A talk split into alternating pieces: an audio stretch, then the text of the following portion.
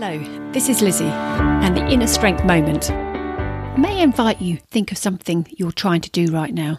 How committed are you to doing that? Let's say there's a scale of 1 to 10. Where would you place yourself on that scale? When you are committed, what's happening? Sometimes we feel there's an opportunity for us not to be committed to something because it's the right thing to do. Sometimes we feel that and we still carry on, and we know or need to know when it's the right time to stop. The other thing I was thinking about, we also need to understand how we build commitment in teams. So, on a scale of 1 to 10, how committed do you feel the team is?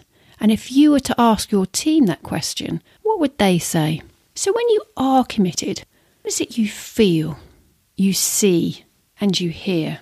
And when you are committed, how does that support you being focused on the things that are going to make real impact? My takeaway for you today is think about your commitment to what you're trying to do. Are you fully on board? Because when you are, it will really help you to focus.